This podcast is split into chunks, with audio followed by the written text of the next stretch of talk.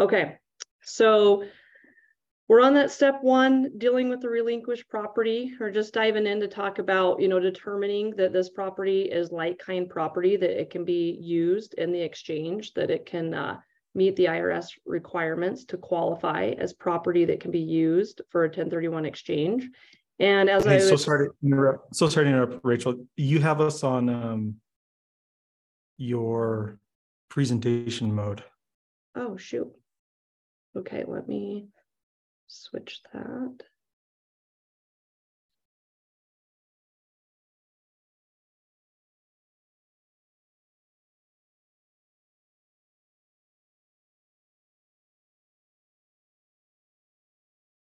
But we had it all set up, right? And then it had just, uh, Uh, everything good comes with some adversity, so this is okay. Yeah.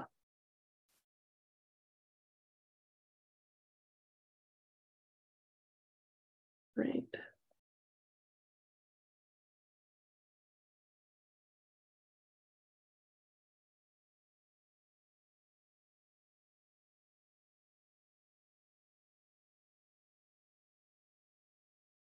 There we go. Okay, we're switched. Perfect. Okay. Perfect. Thank you. All right. So in uh, with that like kind property, I think it's easier to actually describe what doesn't qualify when we're talking about whether or not the property can be used in a 1031 exchange. And because we're keeping it, you know, simple today and boiling it down to these easy steps, I think the easiest way to describe it is that you can't do a 1031 exchange with primary residences.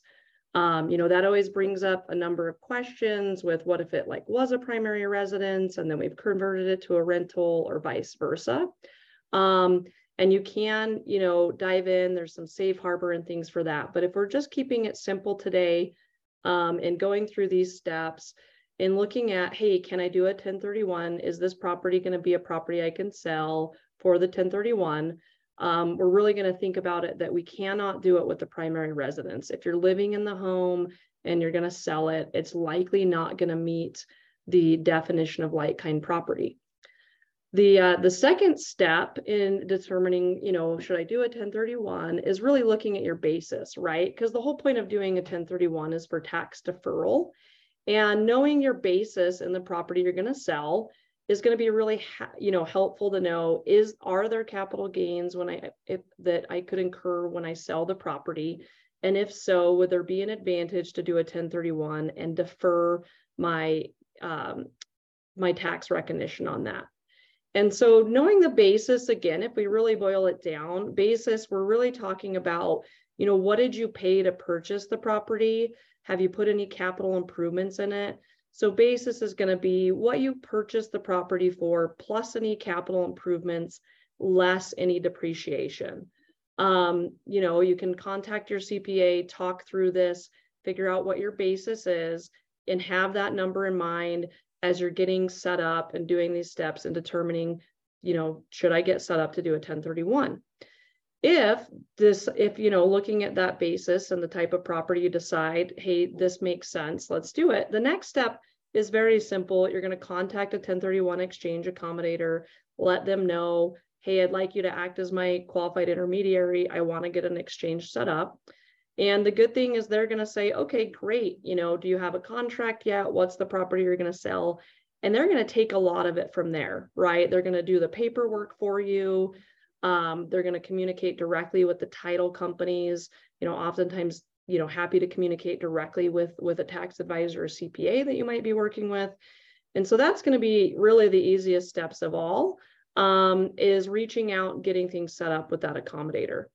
Um, then once you've got step one done, right, we're ready to sell. We know the property.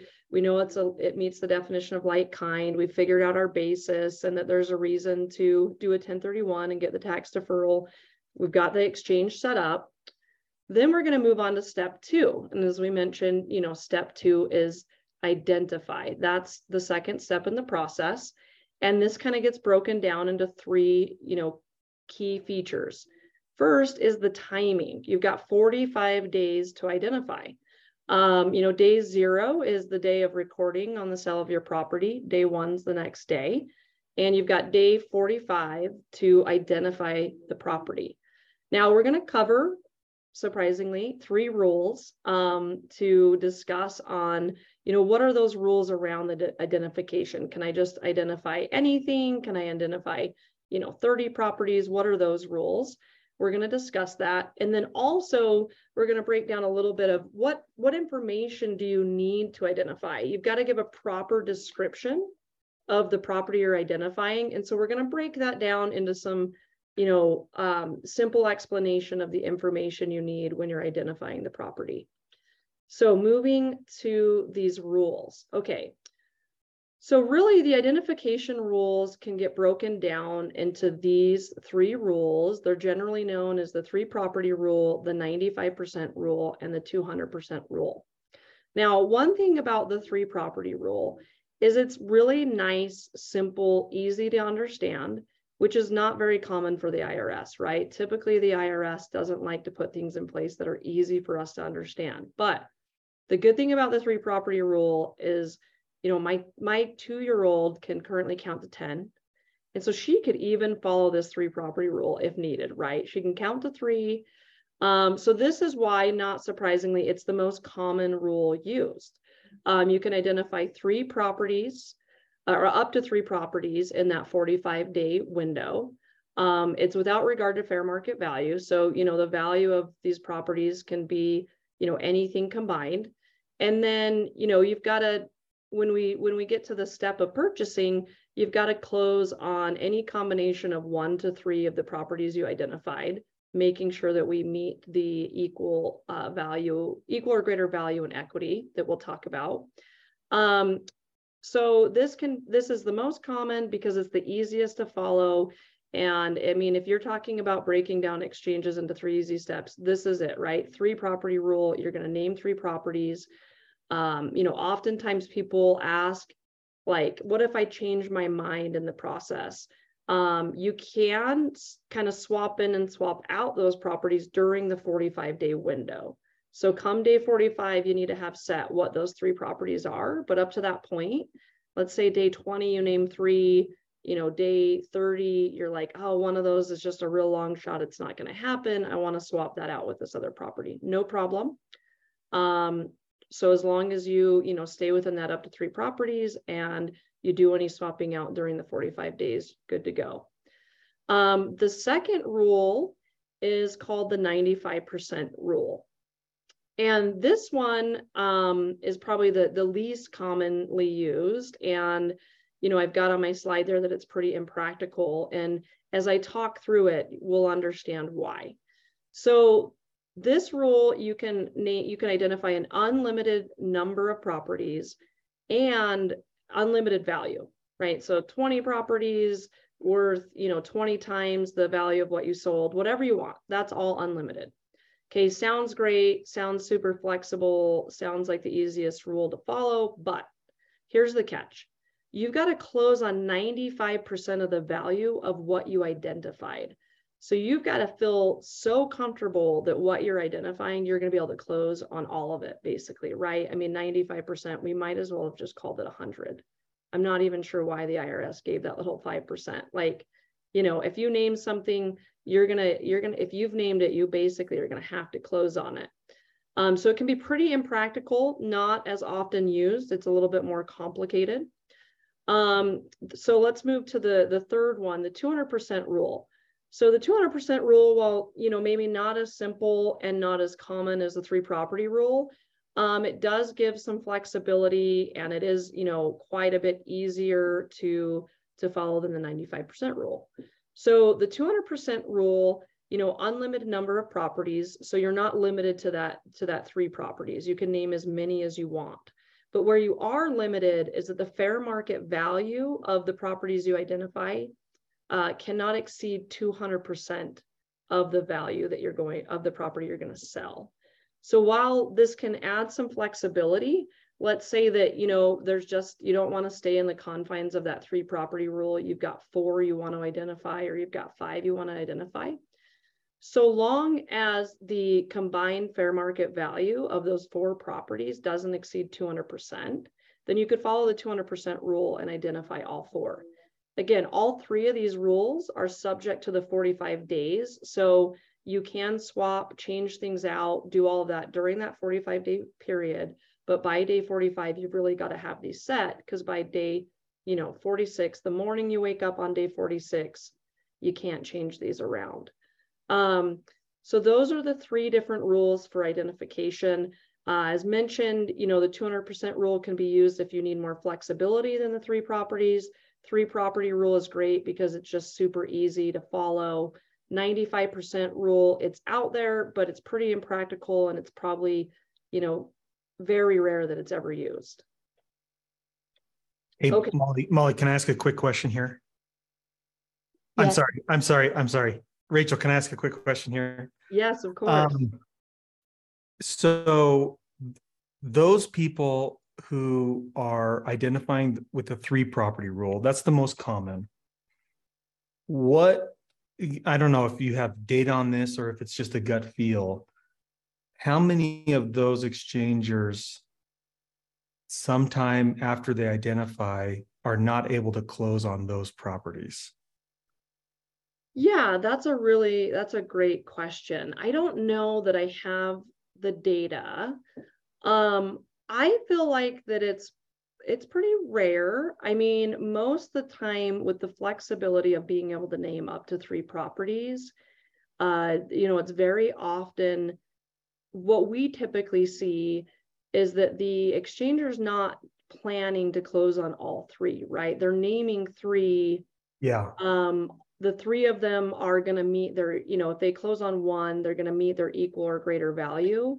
And so most of the time, because they've got three named that would qualify, most of the time they're able to get it closed on at least one of those. yeah, Um, I'd say that in the scenarios where an exchanger is selling, you know, a single property or two properties, and they're really using all three to to meet their value, it can become a little more often that they might not make it right. So if they have to close on all three to hit their value, and that's where I think the 200% rule can be really handy because, you know, if you had to hit all three to meet your value, arguably depending on you know the value of the other properties you might even be able to name up to six to just give you a lot more flexibility yeah, um because you know things can come up contingencies can come up and either they can't close they can't get it closed or maybe they just can't get it closed in the 180 days right.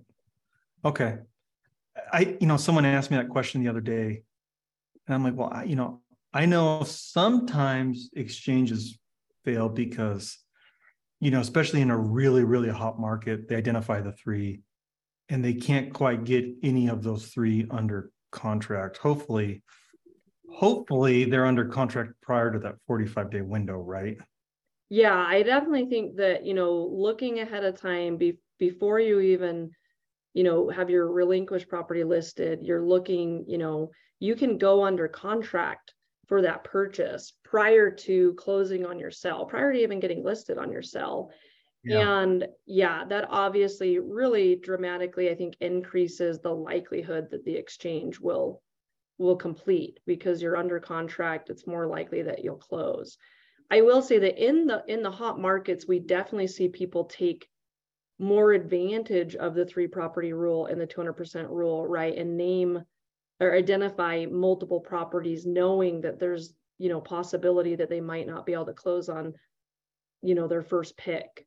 Yeah. um you know i often you know recommend to people sometimes they're they're under contract for one and so they feel like oh i don't need to identify three properties right i'm already under contract i already know what i'm buying but i think you know because there is some risk that something could come up and prevent that closing or prevent that closing to happen timely Mhm. it's still worth taking advantage of these identification rules and identifying some backup plans Perfect. Yeah, thank you. That's good counsel. Perfect, thanks. I appreciate the question. So the third thing that um, we're going to talk about on step two on the identification is the description requirements. What information do you need, right? When someone says, okay, you need to identify your replacement property, you need to identify what you're going to purchase.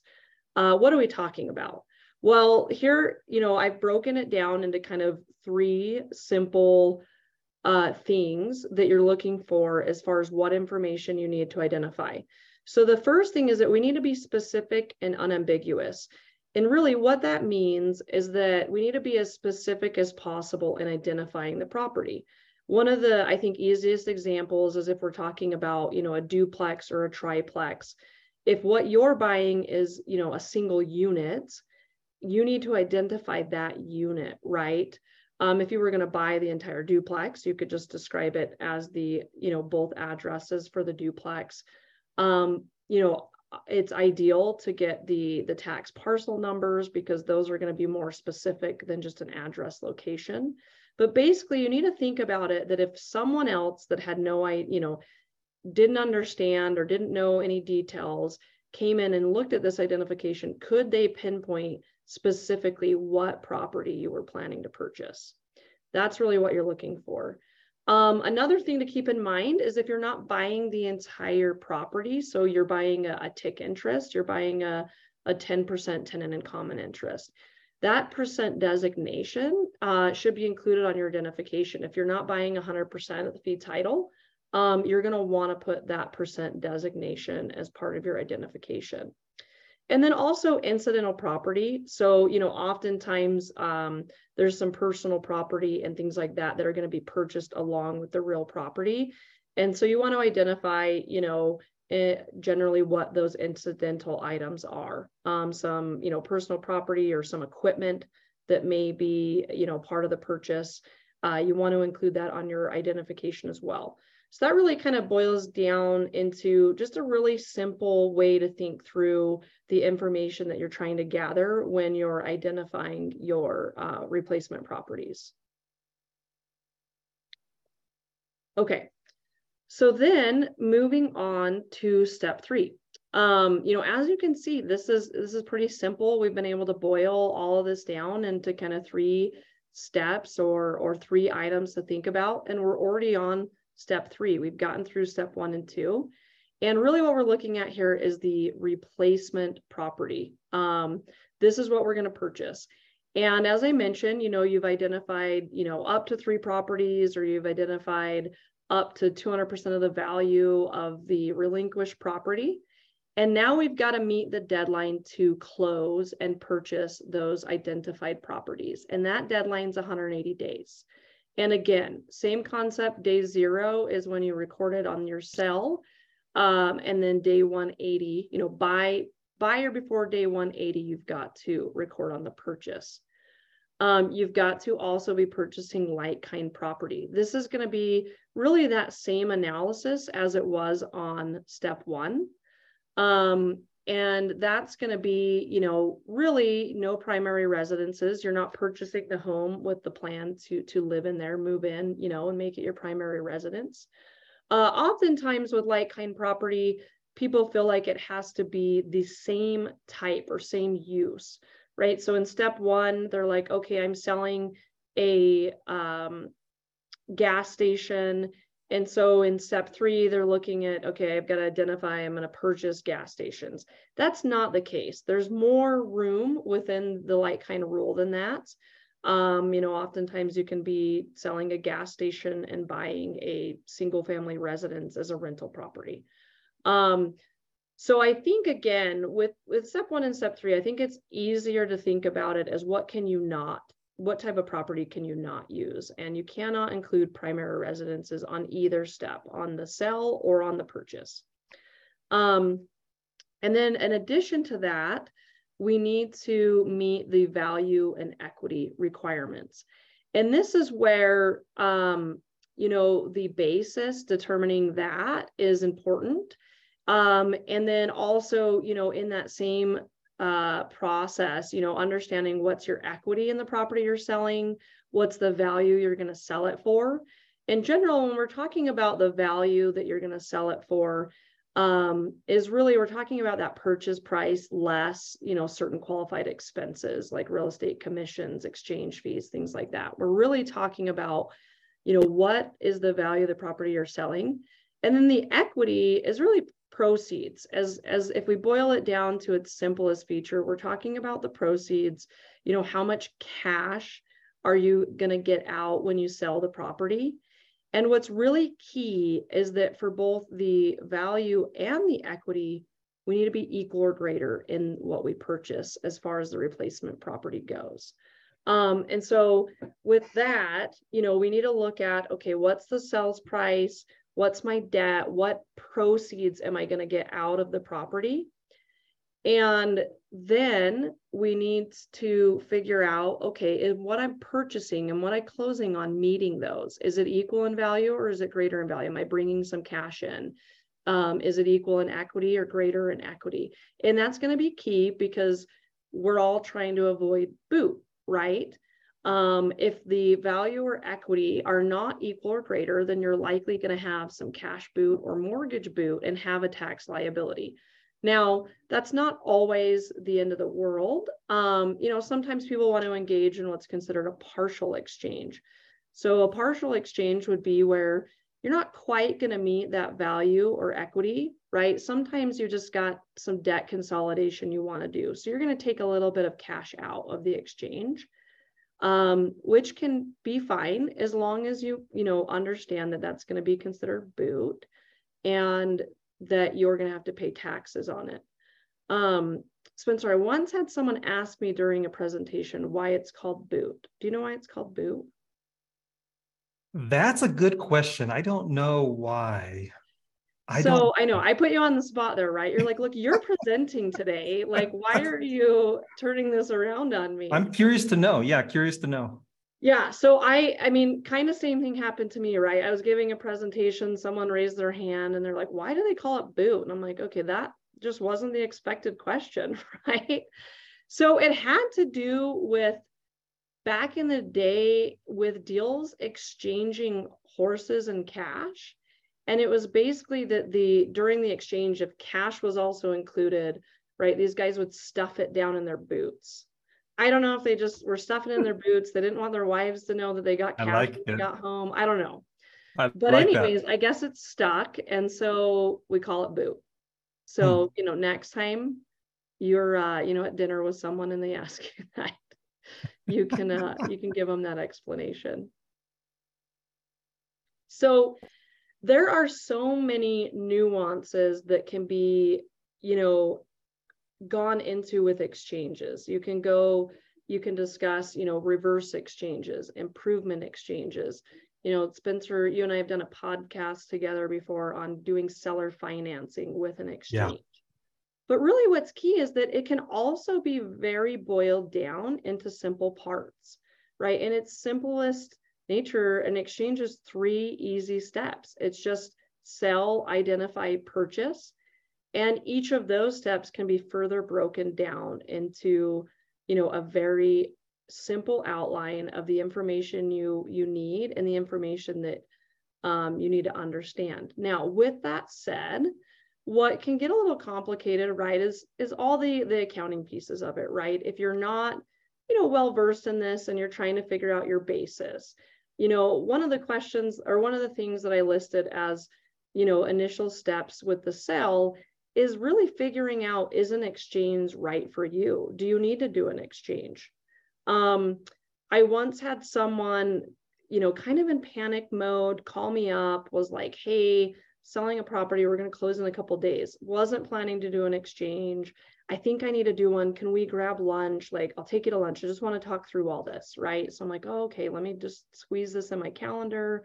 So we go to lunch and we sit down and we're talking through all these complicated scenarios and they were complicated because we were kind of outside these three easy steps in the sense of the replacement property right the the property to purchase this person really didn't have a great idea in mind of what they were looking to purchase um, and we're trying to figure out you know should i can i purchase a, a long-term leasehold interest you know from an affiliate like that's the part that was getting complicated and we were sitting there and he had brought his, you know, tax forms and things, and we were looking at it.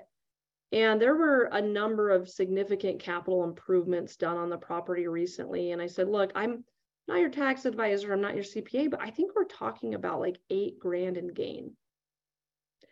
And so, you know, not to say that 8,000 paying taxes on $8,000 isn't a reason to not do an exchange, but he sat back and said, you know, I think you're right. I'm going to go talk to my CPA. Went and talked to a CPA, gave me a call later and said, uh, I don't think I'm going to need to do an exchange. I'm just going to pay the taxes on this.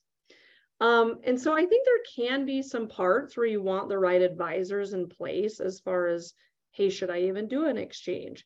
If I do an exchange, you know, for my financial portfolio, what does it look like if I defer those taxes? You know, oftentimes people might have some capital losses that year. And so CPA is like, hey, this actually might be a good year to have some capital gain. So I don't want to you know make it seem that there aren't complicated pieces to it. But what i what i hate to hear is where people don't even look into doing an exchange because they feel like it's just this really messy complicated oh i've got to be a savvy investor. I've got to know all these different things because it really does boil down into three things. And the nice thing is that the accommodator, the, the qualified intermediary is going to help with a lot of this, right? The documentation, coordinating it with the title companies on both the sell side and the purchase side. I mean, working with a qualified intermediary that operates nationally, you're going to kind of have one group that's looking out to make sure all those documents are put in place and all those steps are followed. Um, and so that's really the misconception that I, you know, the myth that I that I'm hoping this presentation can bust, Spencer, is that it it has there are some complicated pieces. You want to be working with good advisors and the right partners in place for this. But it's not just for those large investments and it's not just for you know those savvy investors it can be a really really important tax tool or estate planning tool for everyone and it really boils down to three easy steps um, I don't know if there's any. So, so I like, I like, yeah, well, so I like, I like your point, Rachel. If you have a question, ask it. Yeah. Ask it early. If you don't understand the answer, then ask it again. Yeah. and and just gather as much information as you possibly can from your QI, from your um, CPA, and start early. And you know, the 45 day window is not a long window. It's not. It's like, not. It's it's definitely if you're thinking about doing a 1031 exchange, like start thinking about it as early as possible. Mm-hmm. And for, you know, the for the the real estate agents, I tell them often do not assume that your clients know this is out there. Do not assume they know a 1031 exchange is available or how to do it. And not that realtors need to step in and be a tax advisor, but if you if you have somebody that is selling a non-primary residence, you can say be the hero by just saying, "Hey, do you know what a 1031 exchange is? Mm-hmm. Have you talked to your CPA? Have you talked to a qualified intermediary?" Because one of the big missteps that can happen, right? You've got these easy steps to follow, but one of the missteps is in that that very beginning where you don't contact the QI before you sell, right? I take those phone calls where someone calls me and says, Hey, I closed on a property last week. I got I, I've heard about this great, amazing feature, this this thing called a 1031 or some some number combo like that, where I don't have to pay taxes now. Like I I've got all this, you know, gain, but I don't have to pay taxes on it. I want to do that. And I'm told you can do it for me. And it's one of the worst conversations to have to tell someone I can't do it and we're too late. Yeah. And it's like there's often this like, oh my gosh, why didn't anyone tell me? Why didn't my title company mention it? Why didn't my real estate agent? Why didn't my CPA mention it? They knew I was selling the property. Um, and it happens just far too often. Um, so I often tell, you know, realtors, like if you just someone just calls you and says, Hey, I might want to list my property, you know it's not their primary residence, just mention this to them. You don't have to walk them through the ins and outs, right? They can call the QI, they can call the CPA, get all that, but just letting them know it's out there. I mean, they can just, you know, Google it and get at least a start on understanding it. Yeah. And what I tell the the, the parties, the exchangers, is if there's any time you're selling a non-primary residence and you plan on buying something, right? You're not sure what, you're not sure overall, but your plan is not to just take the cash and put it in the bank. Always look into this because again, it's just it's it's just something where you can miss out on a great opportunity to keep the cash in the deal, to have additional leverage as a buyer just by failing to ask the question. So I guess if I was going to add like a pre-step to the three three steps, it would just be ask, right? Like you said, ask yeah. the question. Okay, we got some good questions here. So you ready for the for these? I'm ready. Okay, Rachel. Business days or calendar days on these on this 45 day and 180 day uh, deadline? Great question. Great question because I like multiple choice. So I appreciate that. And I like when I can give a less lawyerly answer rather than saying it depends, yeah. I can actually give an answer. So it is calendar days. Holidays don't matter, nothing. It is it is calendar days. The IRS, you know, like I said, it's not often that they're clear, but they've been clear on this. It's calendar days. I'll also add the IRS is not very willing to give on these these deadlines right? I think during covid we're facing a worldwide pandemic. I think people really thought they would see the irs give a little bit. Mm-hmm. now they gave a tiny tiny extra window for people uh, that were you know trying to identify during the height of covid but they gave nothing on the 180 day deadline. They stuck strict. They didn't they didn't care if we were all locked in our homes yep. you know doing uh, virtual walkthroughs of properties, things like that. They stuck to it. So it's calendar yeah. days and very unlikely that the IRS will give you any wiggle room. Now, can you extend the 180 day deadline? There is no way to extend the deadline. And what I should bring up though is there actually is a scenario where you have less than 180 days. Hmm. So we talk about 180 days because it's easy, right? 45 days, 180 days, super general. But it really is, uh, it's actually the lesser of 180 days or the date that you're going to file that tax return. So when people come in, you know, late in the year, November, December, trying to get a transaction done before the end of the year, happens all the time.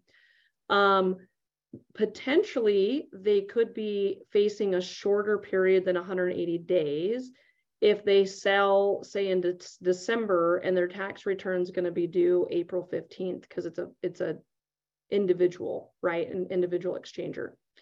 So there's ways where you can you know extend that the the date of the the tax return being due.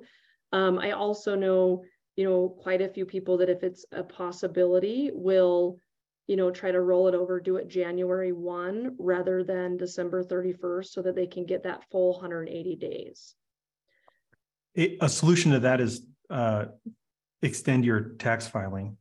Correct. Yeah. So file for an extension on that tax return deadline. Yeah. And don't file it on February 1st. Yeah. If you if you haven't closed on your replacement property, right? Correct. Yeah. Okay.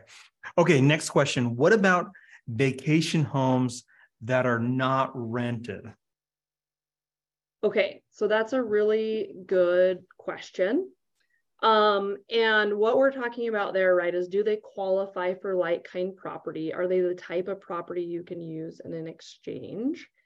And the IRS have get, has given some guidance on this because you know vacation homes, well, not only vacation homes, but vacation homes and you know, renting out single family residences has been hot, right? We all know that you can, instead of a hotel, you've got options on VRBO and all these platforms. So really when the irs is looking at putting this in place what they're trying to do right is keep the kind of keep the economy moving and so they've focused on like kind property being you know income producing or uh, for use in a business or trade or investment property mm-hmm. and so generally a vacation home that sits vacant and is only used for personal use would not qualify um, there are there is a safe harbor for you know vacation homes. I'm going to call them vacation homes, but but really they're sort of rental homes that are rental properties that are also used for vacation. Um, and there are scenarios where that could qualify as long as you meet the there's kind of a minimum requirement of the number of days the properties need to be rented out and then a maximum requirement of how many days you can use that property um, for personal use. Uh, so a strict vacation home stays vacant, only used for, you know, personal use. Um, I'm going to say that most CPAs are going to say, no, don't do it, won't qualify. Um, but if you you know, rent out that property most of the time and the personal use is limited, um, then you might fall within that safe harbor. Um, just to just to generally high level, the safe harbor is that you need to own the property you're selling for at least two years. So it can't be something you've only, you know, held short term. You're going to own it two years. For each of those two years, they break it down into the 12 month increments. Um, for each of those 12 month periods, you need to rent out the property for at least 14 days or more. So 14 days or more. And then your personal use needs to be limited to the maximum of 14 days or 10% of the proportion of time that it's rented out. So that's a little complicated, kind of a mouthful. Um, I'm a visual person, Spencer, so I would, you know, need to draw that out on a board. But if anyone has, you know, specific questions, wants to do the math, talk through that more, I'd be happy to. But generally, that's how it works with vacation homes. Perfect. Um, okay, how do you spell boot? Boot. Just uh, B O O T. Boot. Yep. Nothing special about it. And you know, with its history, we're we're really talking about boots. You know, like sticking that cash in your cowboy boot. Um, just kind of to to go deeper on boot boot is considered if you sell a, a investment property and there's a $300,000 loan and you purchase your replacement property with only the equity and don't you know and it's worth uh 300,000 less than what you sold right so in other words you just buy use use your equity don't buy something of equal or greater value. You buy something worth less than the, the loan is that you just paid off. That is also considered boot if you don't use the. Yeah, that's a great question. Don't replace the debt. Yeah. Because that's another area where there's oftentimes a misconception. So a lot of times people, you know, understand that they need to just roll their equity, right? Just roll their proceeds, the cash into the next deal. Um, if that doesn't meet the equal or greater value requirement, then yes, you could have boot. And so I'm going to just kind of walk through your example and mm-hmm. um, I'm going to give two examples. Uh, I'll walk through yours for first, which would be mortgage boot, which is, in my opinion, the worst kind of boot. And I'll go into that. And then also an example of cash boot. So, okay. talking through Spencer's example, let's say you've got a property that let's just make it easy $600,000 is what you're going to sell it for. You've got the $300,000 of debt, which Spencer mentioned. So you close, right? Debt's paid off, mortgage is paid off. Um, you've got $300,000 cash sitting with the qualified intermediary. You go out, you find a great, you know, downsize a little bit property that's $300,000 and you tell the qualified intermediary, send that cash. That's what I'm going to purchase. Okay, so in that scenario, we met the equity requirement, right? We had 300,000 equity, we bought, or we put 300,000 of equity in. But we didn't meet the value requirement because the value of what we sold was 600,000. The value of what we purchased was only 300,000. So we have $300,000 of mortgage boot. So come tax time, we would have to pay taxes on that $300,000 of boot, even though we don't even have cash in hand to pay it, right? We've already spent the cash on the purchase. So that's why mortgage boot, in my opinion, is, is really the worst of the worst because you've got tax liability and no cash in hand to cover that liability. Um, now, one thing, so to solve that scenario, right, really kind of two options. One is that you get, you take out debt on the purchase, right? So you match that debt. So you buy something worth 600,000 and you match it and you've, you've got a $300,000 uh, mortgage.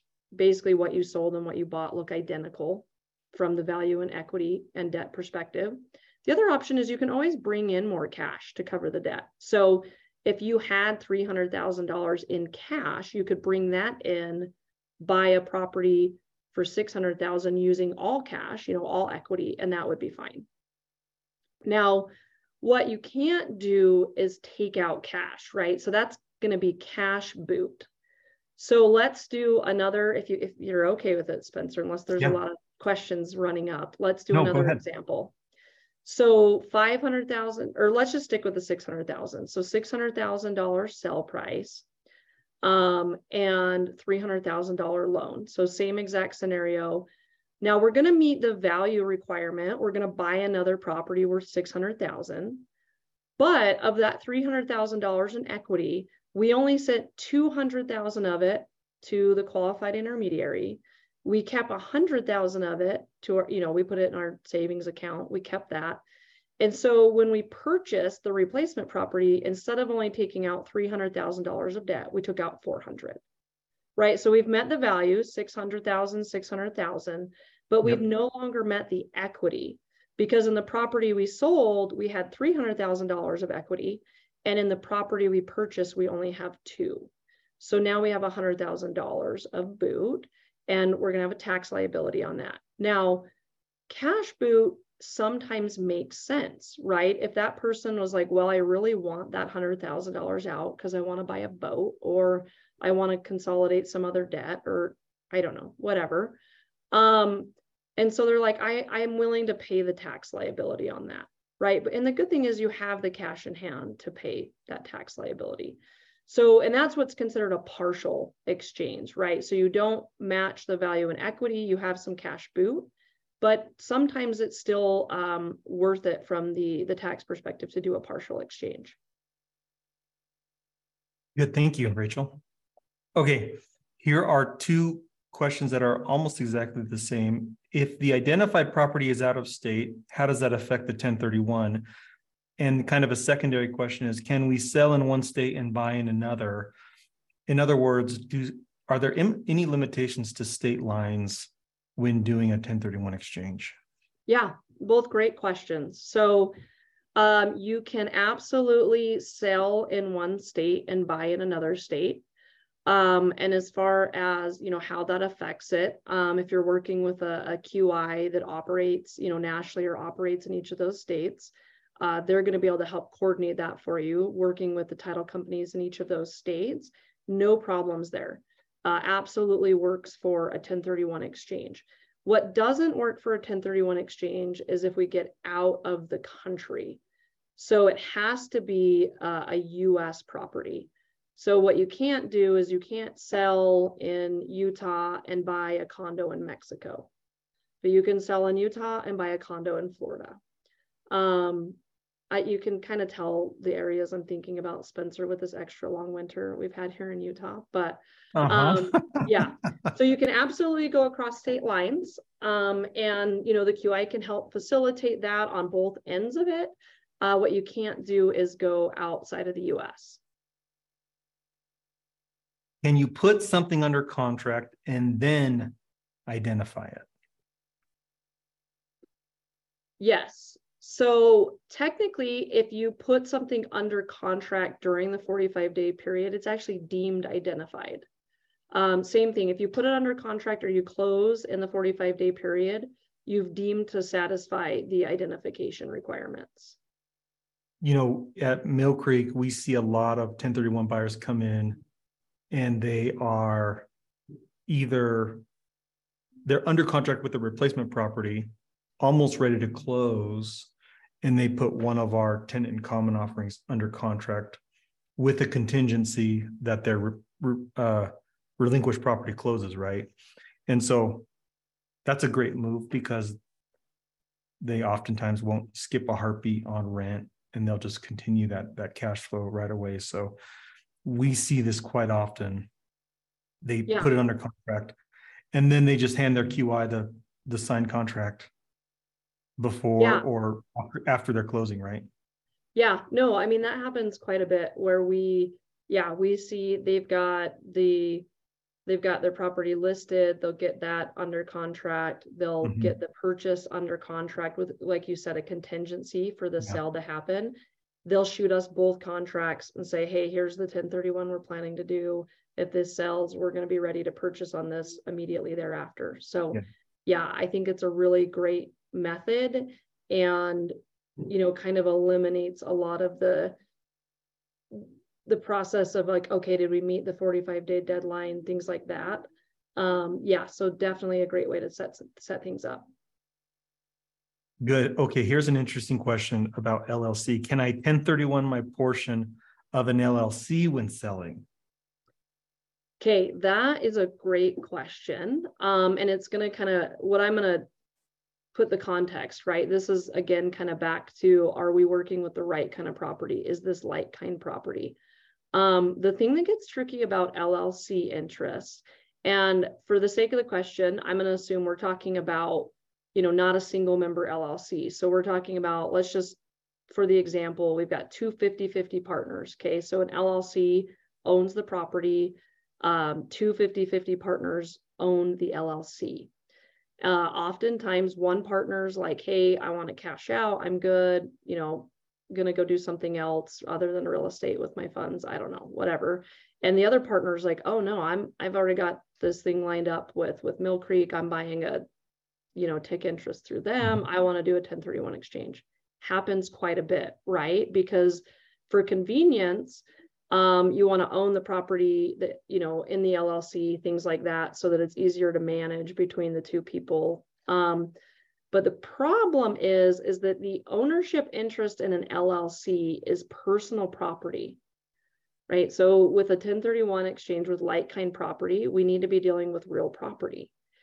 And so the llc interest you know selling that and exchanging would not qualify as like kind property. And, you know, what comes up is some fun phrases where you look to structure, you know, you can structure maybe like one partner buying out the other. You can also look at structuring a drop and swap or a swap and drop.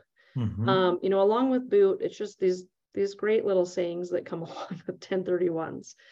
But oftentimes, you know, a drop and swap in its most kind of high level is the LLC dropping the property out, right? Distributing it out to its two partners 50 50. And then those two partners, as like a TIC, you know, tenants in common, sell the property. One of them does an exchange with their 50%, the other one does whatever they want. Um, a swap and drop is, you know, really kind of the opposite of that, where the LLC actually still sells the property does an exchange buying something new. And then in the future the the partner that wants to stay in real estate buys out the other partner right? Or they drop or they drop it out at that point and um, one of them sells it to the other partner. So can be a little complicated um, without getting into all the details. I'm always happy to talk you know more with anyone about drop and swaps or swap and drops but that's kind of what you're looking at. Um, just going straight to say, oh, I sold an LLC interest and now I'm buying property isn't going to work because what you've sold is a, a, personal property interest. Okay, here's an interesting question. What about airplanes? Yeah, so airplanes have like their own special place. Um, but really it's that you can do exchanges with airplanes, like airplanes to airplanes. They're not necessarily just grouped in and treated as like real property. Um, but yeah, so there's a special I don't know why. It, I don't know if it's just like the high value or why the IRS felt like we need to keep people buying and selling airplanes. Um, but yes, you can structure uh, a tax deferred, you know, exchange with airplanes. Hmm. interesting. Okay, would it be better to take the hit with mortgage boot? Uh, should you not want to get back into debt? Yeah, I mean that's a great question because I mean, especially right now, right? Debt is not cheap right now. It's, you know, a lot more expensive than it was. And so there could be scenarios where it might be worth taking the mortgage boot hit.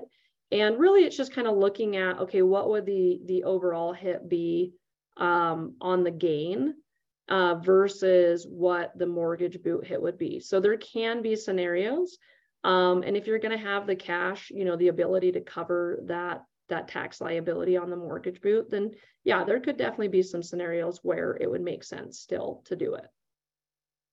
Okay, next question. Can you also have cash boot if you don't identify enough value as well? I had a 1031 I had a 1031 who had 1.5 million but only ended up with a one and a quarter million purchase could you take enough cash from the equity to cover the taxes on the mortgage boot?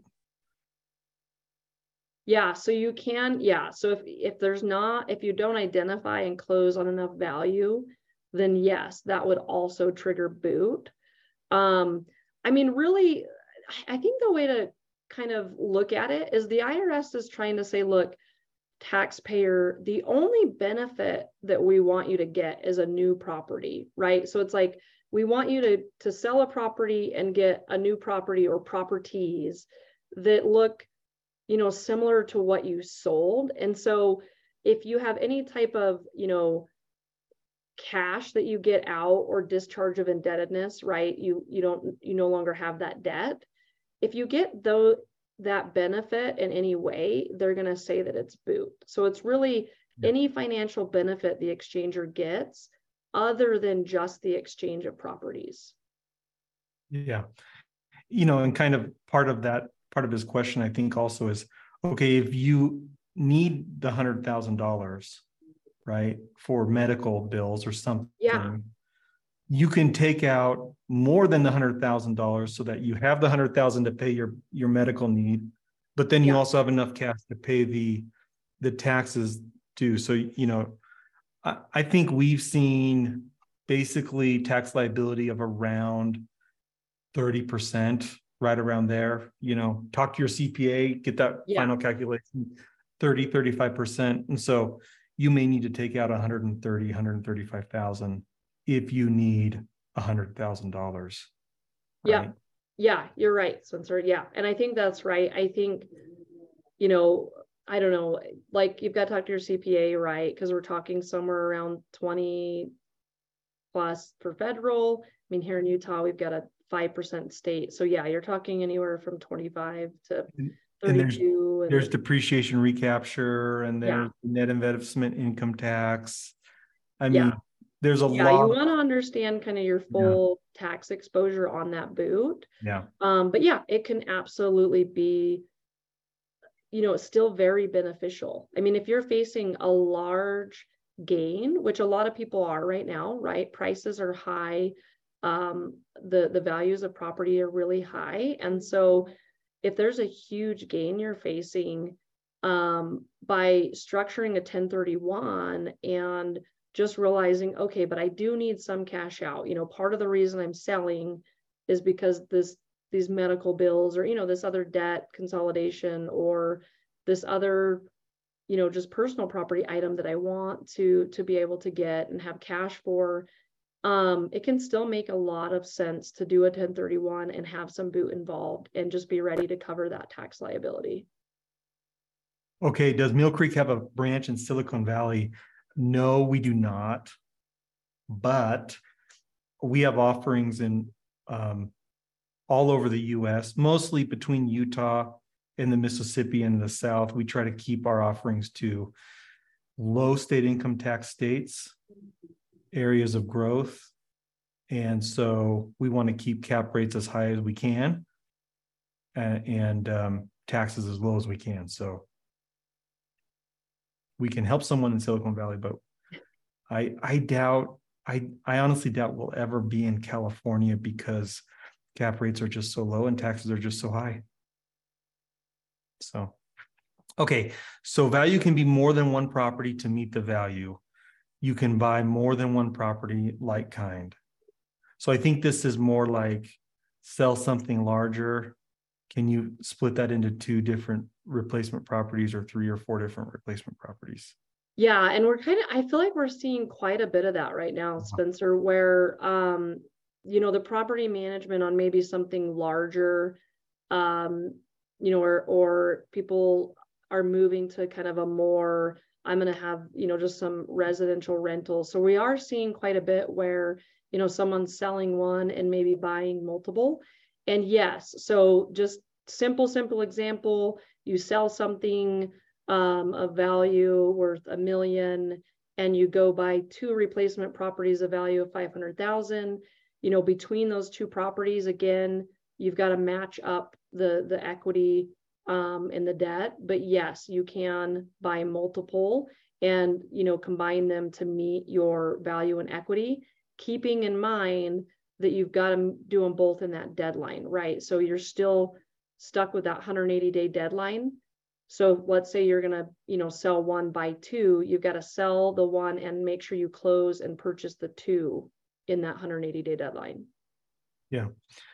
Rachel, do you have um, contact info you can share on maybe the next slide or something? You know what? I have this next slide that is telling everyone thank you for joining us. Um, but you know, I did fail to put contact. What's a um, good way they can reach out to you? Yeah, so the best way to to reach out to me in Meridian Exchange is through our team email. Um, it's pretty simple. It's just 1031 at mtcutah.com. That's going to be the best way. You reach out to that email, you're going to get me um, and my partners in our exchange company uh, to be able to get back out to you. We're always happy to you know, correspond by email or set up phone calls to talk through any questions that someone might have. Okay, we got a final question here. Okay. The replacement properties were adjacent and listed separately, but were being sold by one owner. Is there a way I can use just one identification for the two? Yeah, that's a really that's a really great question. Um, I mean, my I'm, I'm gonna make an assumption that because we're saying they're two adjacent properties, one seller, I mean, we're talking about two separate tax parcels. Yep, that's um, how I um, read that. That's, you know, so that's a, a little bit of a gray area. I mean, ideally would be having the seller do a deed to combine, you know, just cover the cost of having the seller do a deed to combine them into a single tax parcel um, and have them sell it to you as a single tax parcel. That's going to make you know a better argument that you're identifying a single property. Um, but you know you might not have like as much of a willing seller and so you know i think i would on that one punt a little bit and leave it up to you and your cpa i think you know if that property had a single address you'd have a slightly better argument if the properties are basically kind of necessary to be bought together that would also help with the argument. Um you know i i knew we had to end on one that like wasn't going to be as straightforward as an answer as i could give but yeah that one's going to have you know some facts and circumstances to look at rachel thank you so much for your time for your expertise we sure appreciate it to all of our our attendees thank you for joining us this uh, will be made uh, as an on-demand recording so it will be it will be sent over to you uh, to everyone's email. And uh, thank you very much. And that concludes this webinar. Thank you. Thank you. Okay.